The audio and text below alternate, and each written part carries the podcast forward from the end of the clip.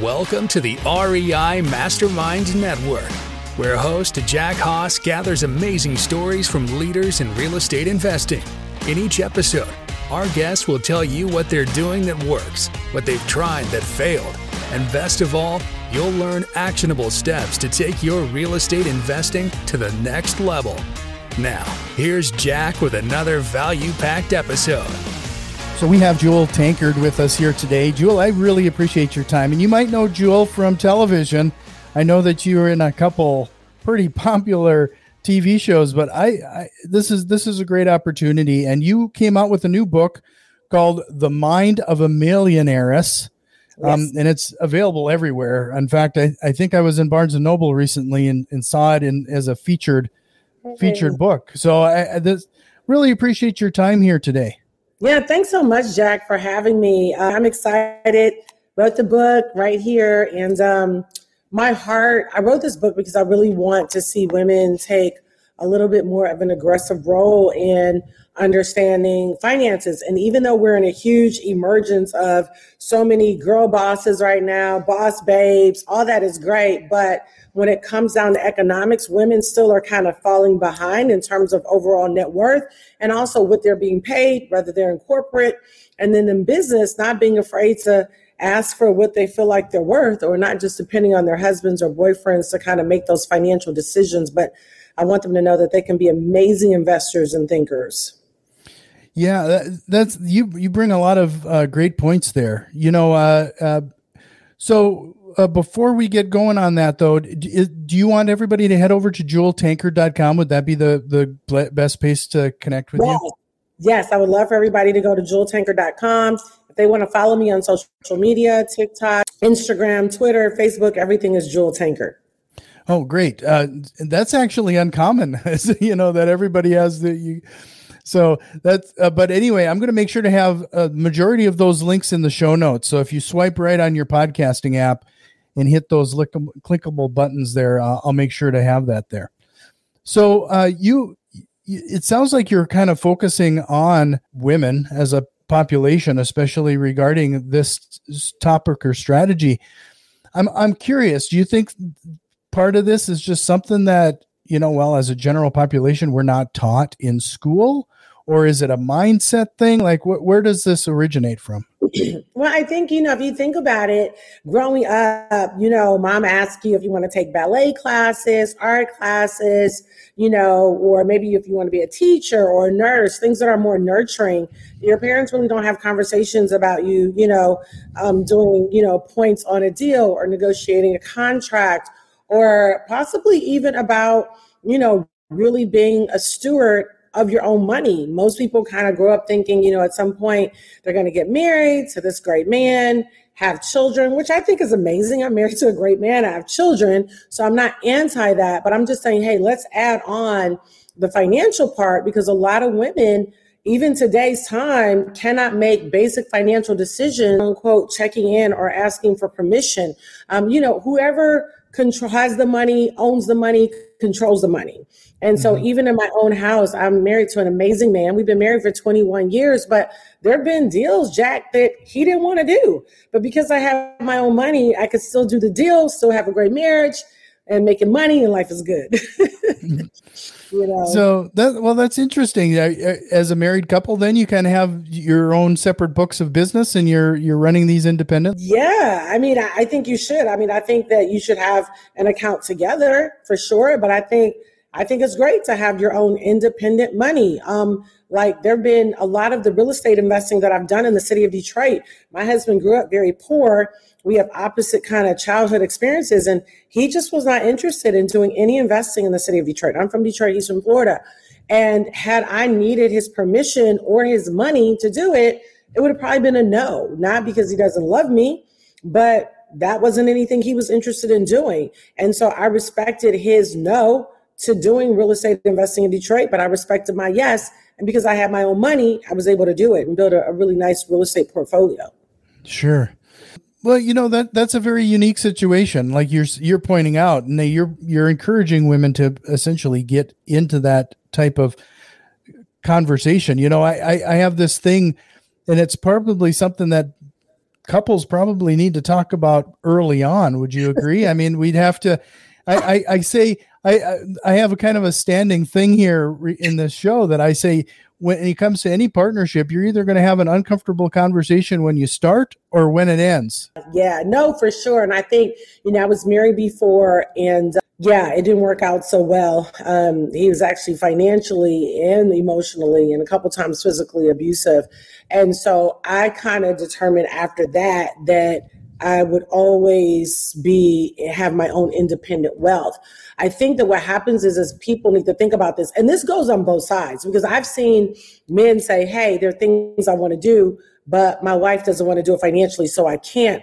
I think that God made us all individuals, and even when we're married, we still we should have our own brains. We should be able to think for ourselves and follow our own financial instincts. So I think it's I think it's dangerous even for a man to say, "Hey, I really wanted to do something, but I couldn't because my wife didn't want to."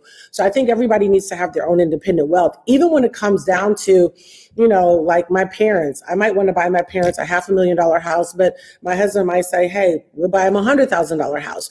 Well, you know what? If I don't have my own money, guess what? I have to go with a hundred thousand dollar house because he doesn't want to spend that. But if I have my own money, I get to choose what kind of house I want to put them in. So I think with women, we have to think about what we want to offer for our children and what we want to offer possibly for our parents. We'll be taking care of people sometimes older than us and then also younger than us. And um, again, I just think for various reasons, everyone should have their own independent wealth. And yes, I think it's a great thing to talk about while you're dating, because if that's a deal breaker, then maybe that's not the person for you. So for me, I knew that having independent wealth was very important of my husband. My husband's also a very successful multiple millionaire. He likes to do real estate deals that are on a bigger level but it's worked for us. We talked about it in the beginning and we've held true to it. And so we have some things that we've done together in terms of investing, but we've also done quite a few things apart. He's a pilot, he loves aviation, he buys and sells planes. Um, I'm proud of him. I love flying with him, but I don't want to invest in planes.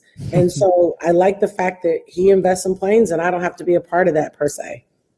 Well, it, I mean, it allows you each people, each person to kind of follow their passions outside of of everything too. I mean, you point make that a great point. I mean, if he's if he's so into aviation, I mean, uh, that's that's something he's passionate about.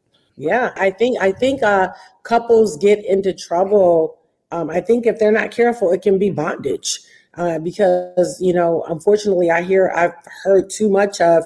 You know, my husband doesn't want to. My husband, I'm like, girl, respect his right not to. But especially if it's something, you know, pretty simple, you know, by, you know, investing in education or even investing in real estate or investing in cryptocurrency, Bitcoin, whatever.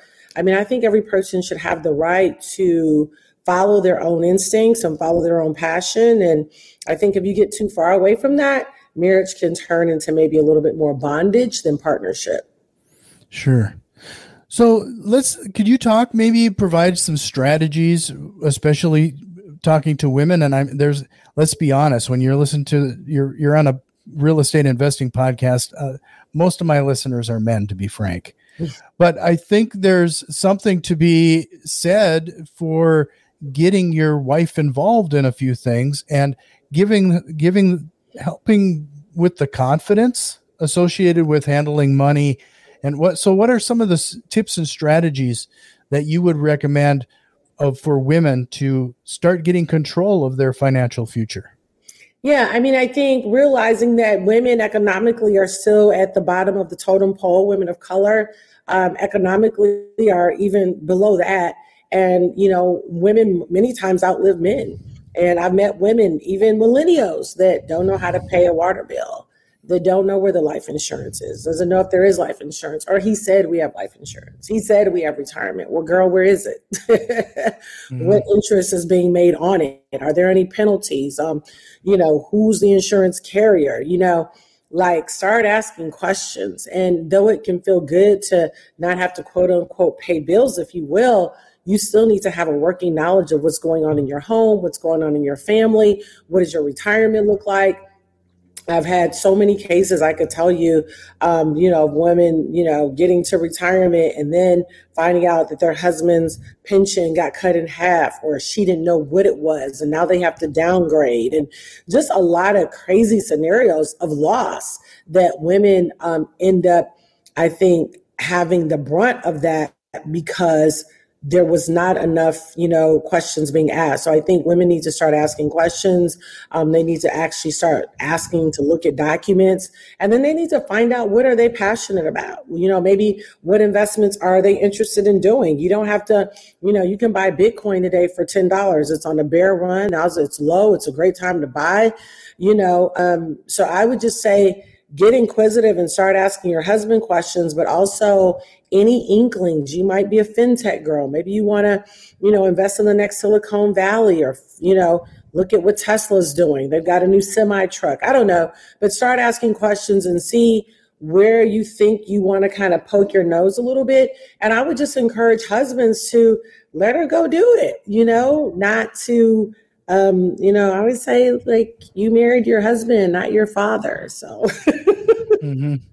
you know, trust her instinct. She might, she might end up kind of surprising you and bringing a lot of value to your overall net worth and to the empire that hopefully you guys are building together. Yeah, no, that, that's that's some great tips. And then you you mentioned, well, you've mentioned a quite a few variety of investments that you're partaking. You you bring up Bitcoin and you you talked about real estate like what what are some of those strategies that you've taken in uh, your life yeah, so I have a phenomenal group of individuals that I work with. I'm a part of an academy um, where we're learning things about foreign exchange, binary options, cryptocurrency, how to accumulate crypto, how to trade crypto, um, how to earn interest on crypto through you know, what we call DeFi or decentralized banking, um, and just understanding the markets at large. And so I think that you know, to become a master of anything, you have to keep educating ed- educating yourself on it. I don't think it's one of those things. It's like, oh, you know, I did this five years ago. I did that two years ago. Um, anything in the digital space or really any investing period, like as, as soon as the ink dries, it's you know, there's something new. You know, just a few years ago, Blockbuster was everywhere, right? Now, mm-hmm. you know, Netflix knocked on their door and said, "Hey, are you guys interested?" in partnering with us. They said no, and now they're extinct. And now it's Netflix, and now it's Hulu, and now it's Prime Amazon. So I think you just have to kind of take on a mindset that you're going to be a student of money. Um, you're going to be a student of tech. You're going to be a student, you know, just period um, of whatever industry you're interested in because things are changing fast and they're going to continue to change. And so um, you just have to stay a student. Yeah, you know, you you when you talk about uh, Bitcoin is on a bear market, you know, I I own a little Bitcoin myself, and uh, I also recognize the fact that the bear market. You, are right. I mean, the it, the Bitcoin is probably at its lowest I've seen in in a very long time, and I I should be buying more at this moment, but for some reason I've I've been scared to pull the trigger. Yeah, I think I think um, the two main cryptocurrencies. I mean, there are a lot of cryptocurrencies. I think we're going to see a lot of them kind of collapse and fall, but I think Bitcoin and Ethereum are here to stay. Um, mm-hmm. They're built on some pretty powerful technology to, uh, connected to blockchain, and I think that right now it's uh, it's doing what markets are designed to do, which are you know to scare the, the little guy off who really hasn't uh, educated himself on the markets, not really sure how everything is working, and then what happens? They sell, sell, sell, while these big institutions like JP Morgan or what we consider crypto whales like Michael Saylor, Elon Musk, and they're going in and you're looking and you're like, oh, these guys are buying more. Uh, because I think we're going to see a six figure Bitcoin. I would not be surprised if we see it by the end of the year. So the two that I'm telling people to really load up on are Bitcoin and Ethereum. The, rest of them, not so much. But Bitcoin and Ethereum, now is a great time to buy. I started buying Bitcoin at 3,500, Ethereum at 700, and I rode it all the way up to six, $67,000 was the high of Bitcoin. And um, I took some of those, you know, profits and invested in some other things uh, like crypto hedge funds and things like that. But um, I'm definitely buying right now. Yeah, wow that that's a great great to hear that you experienced such a ride on that. You know, uh, uh, and it's it's amazing. You talked about technology. It's amazing to see what people are doing. In fact, I had somebody on the podcast recently who's using Bitcoin and well, essentially NFTs. He's he's created an NFT sy- system to decentralize real estate investing. So you can basically buy NFTs that are tied to real estate, and then you can buy and sell those NFTs. Okay, I need his information, Jack. I mean, I can definitely provide that. It's yeah. the the company's called Dwellfi, but uh, um, and he's there. The platform's going to launch very soon. Uh, but I mean, it's it's amazing what they're working on. Mm. So dwell uh, D W E L L D W E L L F I. Okay. Thanks. Appreciate it. Yeah, and I, I, definitely can introduce you to him. He's he's a great guy. Awesome. Um, they got well, he's got a pretty pretty significant team working on this one. But uh, so with that, you also talked a little bit about you know women in the workplace and and not having the the ability maybe to to ask for what they deserve. Like what are some of the strategies you teach there? Yeah i mean i think that um you know i don't just look at gender. So you know for me i'm not just looking at oh is this a man and a woman should they get equal pay i mean obviously yeah but more than that i'm looking at performance and i'm saying if that woman knows that she's you know performing that she has the skill sets she's negotiating the deals she's making the company money you know what I mean? Then mm-hmm. yeah, she needs to go and sit down and say, hey, I brought a lot of value here, you know, and these are the things, list the things that she's been able to do and accomplish, and maybe you know some of the things that she's seeing her male counterparts doing, and she says, hey, he's making three hundred and fifty thousand. Why am I making two fifty? I need to be making three fifty because I brought X Y Z to the table and tie it to performance. So I love gender equality for sure, but when you look at equal pay, uh, you got to look at performance because no company wants to just pay you just because you're black or just because you're a woman or just because, you know, some of those things. They want to make sure that the performance is there. And I think if the performance is there, then she has a right to go in and negotiate and, and really stand her ground. Mm-hmm. And do you feel like uh, they need a little? Well, some women may need a little push in sort of doing that, or is it it, it you're you're making it sound like it's maybe not quite natural. Yeah, I mean, I think sometimes women can be, um, in some cases, a little passive, you know, and just kind of feel like, hey, I'm doing well, or I'm doing okay, my bills are paid, you know, and then and then sometimes she knows this is going on, and I think that's why it's important. You know, I tell women, you know, don't go out and drink with the guys after work. You know, that's going to minimalize your value, you know? Mm-hmm. And guys sometimes can get away with those things and, you know, hee hee ha ha, have, you know, push back a couple of beers or whatever, tequilas, and show up the next day and still have, you know, equal respect. Where if Jane shows up at the bar with the guys after work and she's pushed back a few beers or tequila, now the guys are looking at her like, eh, you know. So I think that women have to know um, kind of set healthy boundaries that can demand that respect and um, kind of not get too common there because those are areas that could end up diminishing um, her value, unfortunately. Even though it shouldn't, if she's performing, if she's pushing back beers with the guys, it should matter. But the reality is, a lot of times it does. So just a reminder, everybody head over to jewel jeweltankard.com uh, for it, you got a lot of information on your website. I was looking through it before you jumped on, um, including all of your social media links. But I just want to remind everybody head over to jeweltankard.com. And uh, like I said, I'll make sure to have that uh, link in the show notes. Uh, you did touch on one thing, you know, just briefly there. Uh, it's it's obvious that you your religion and your Christianity comes out in your in your business in your everyday life. Could you talk a little bit about marrying that, the, the Christianity and your religion and and business? Because I think a lot of a lot of people kind of keep religion as at arm's length when you're in business. I, yeah, maybe I'm blowing smoke. And I, I would say that I'm definitely not a religious person, but I do have a relationship with God, and I think that, that you know that relationship should ooze out in every area of your life. And, and you know, it oozes out as me, me as a mom when I'm hot and I want to just go off, you know, he restrains me, you know, or if maybe something my husband did that I'm angry with, or maybe I'm doing a deal and, you know, I feel like the deal's not fair, you know, speak up. You know, just because a deal, just because you're a Christian doesn't mean that you don't speak up. But I think it also makes sure it also says, let me give people the advantage um, when I can. You know, let me make sure that I'm giving. Let me make sure that I'm not just thinking about myself, but you know, how many people can I impact? How many people can I speak to in a day?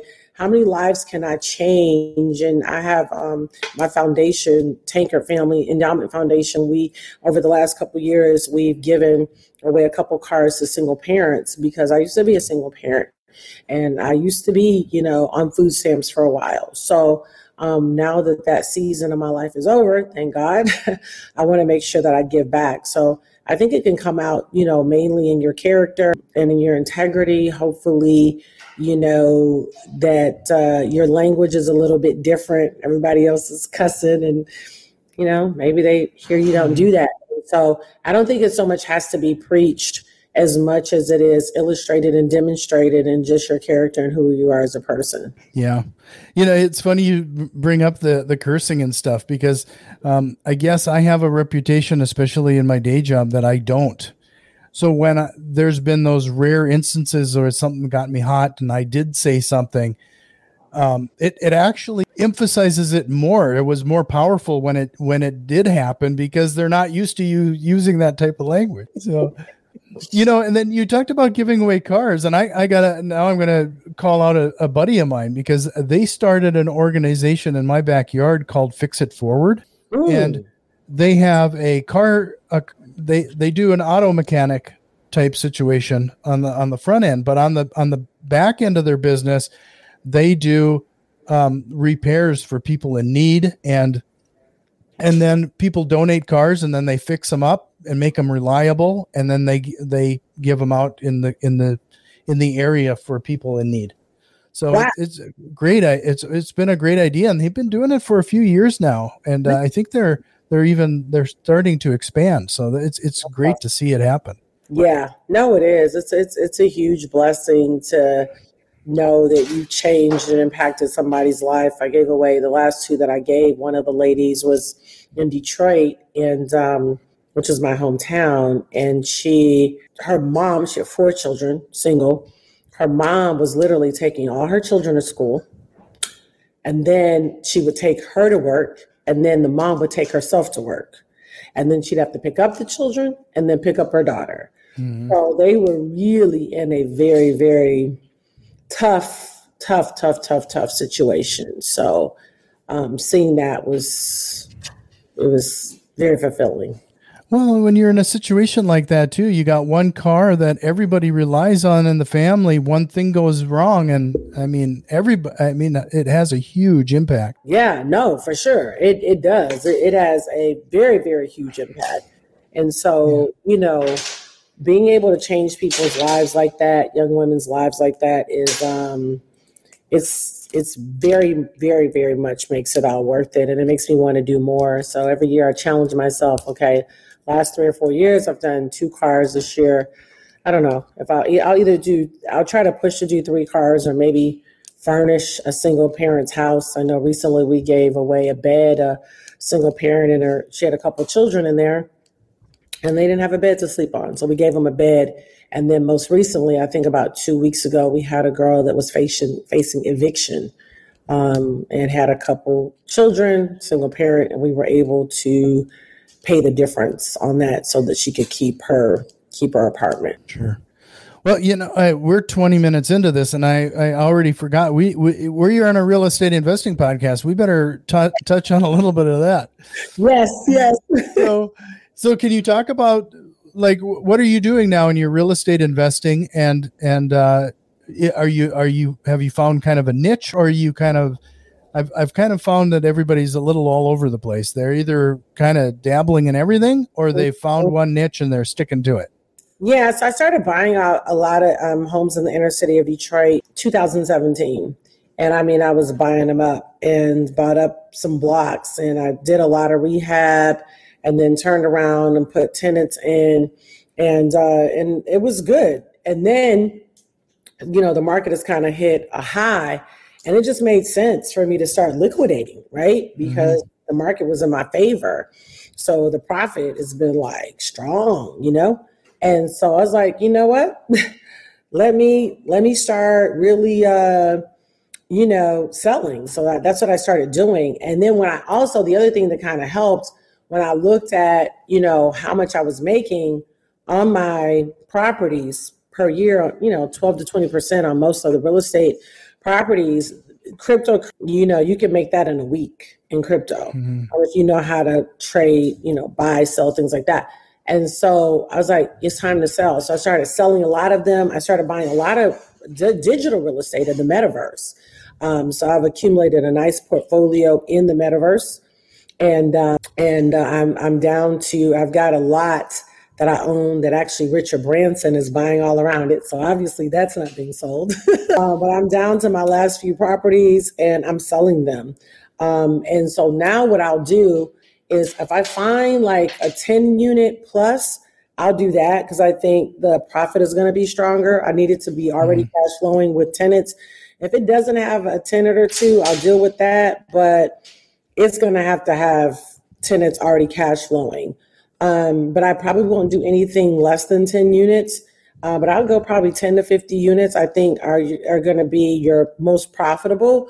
Um, and then I'll do fix and flip. So, you know, I'll get a property, you know, if I got to throw a, you know, kitchen in it or update the bathrooms or something like that, and then turn around and put it on the market, I'm for that all day. But I probably won't do any more residentials. I won't do any more duplexes or quads. It's going to have to be 10 units or more that's already cash flowing and um, nice equity. And of course, right now everything is overpriced. So, you know, I always keep myself, you know, looking, but um, I probably wouldn't make a move right now to buy. Sure. No, I, you know, the last year, I mean, the last couple of years during the whole COVID thing, house prices and everything were just going crazy. I mean, it, it was, it was uh, just frankly insane. And the inventory just wasn't there. Um, so we were doing the same thing, selling as much as we could.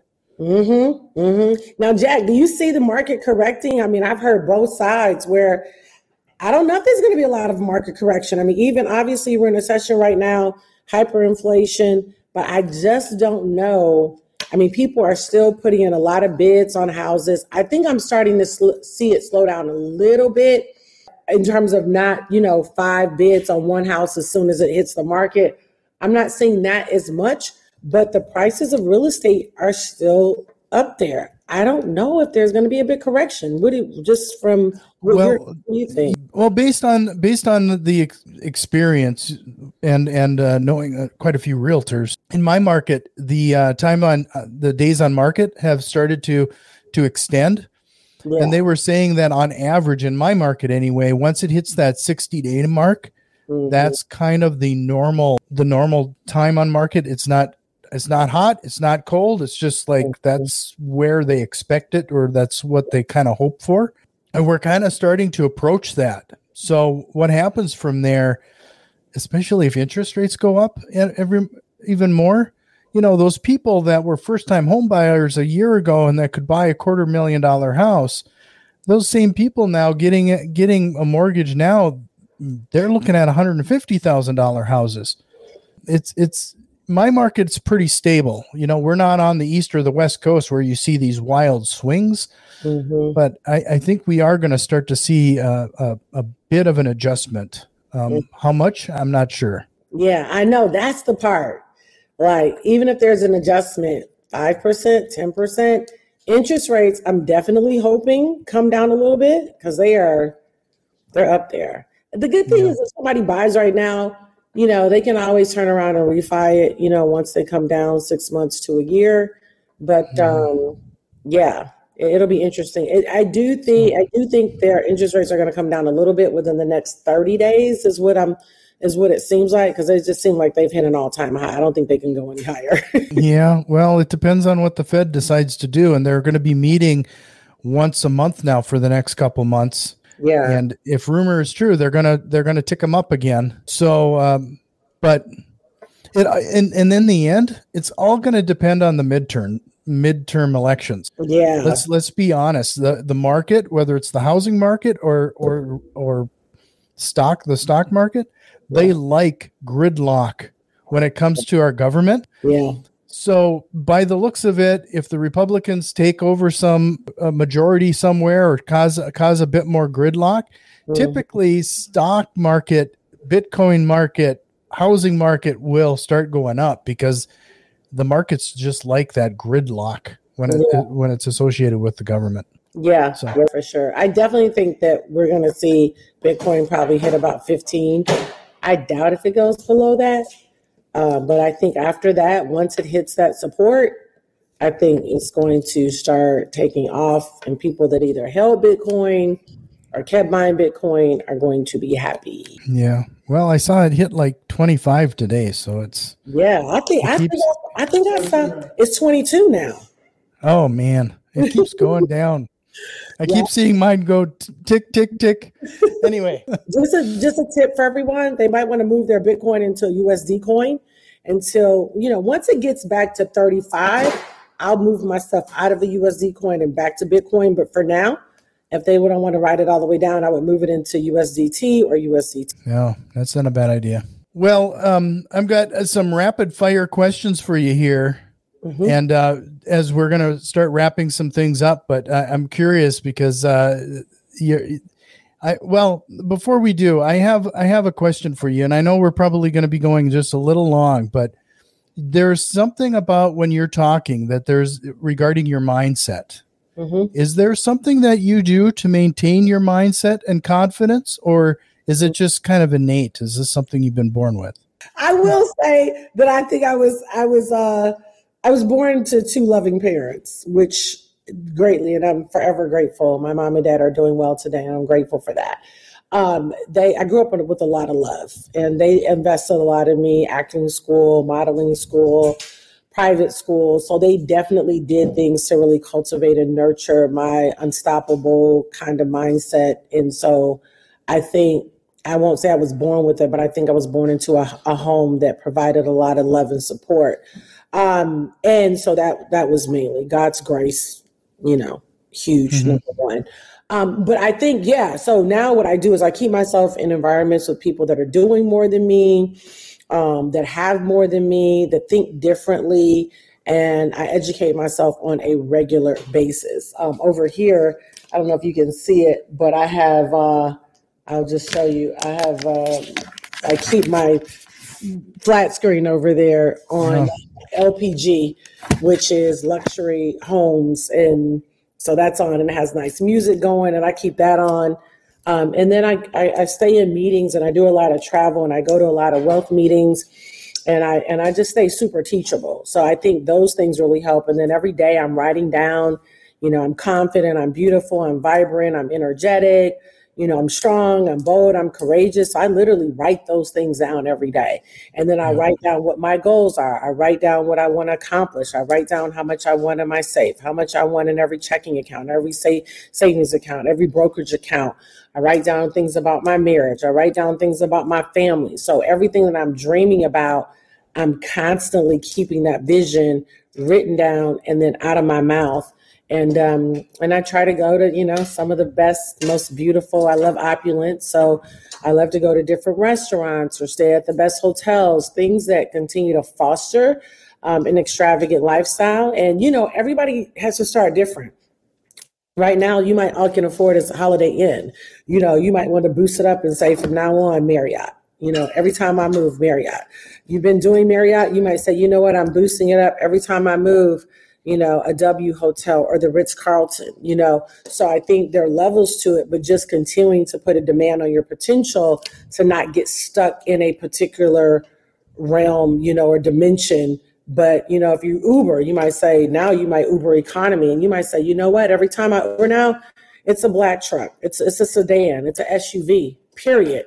You know, when you rent a car, you might be renting economy, then you might go to midsize. But then after that, you're like, no, every time I rent a car, it's going to be a sedan as well. So I think just acknowledging, hey, I'm at one level, even if your level is good, there's levels to every, you know, mm-hmm. you can go from here to New York in Southwest, or you can say, I'm going to charter a plane and then take the helicopter over to the Hamptons. So I think just being mindful of the fact and aware that even if you're doing really well, that there are levels to it and there's always another level. So I think to continue to put yourself in positions where you are putting a demand on yourself to stretch and to go places that you don't normally go. I think it's cool to go places like my husband and I, we have a place when we want to do dinner.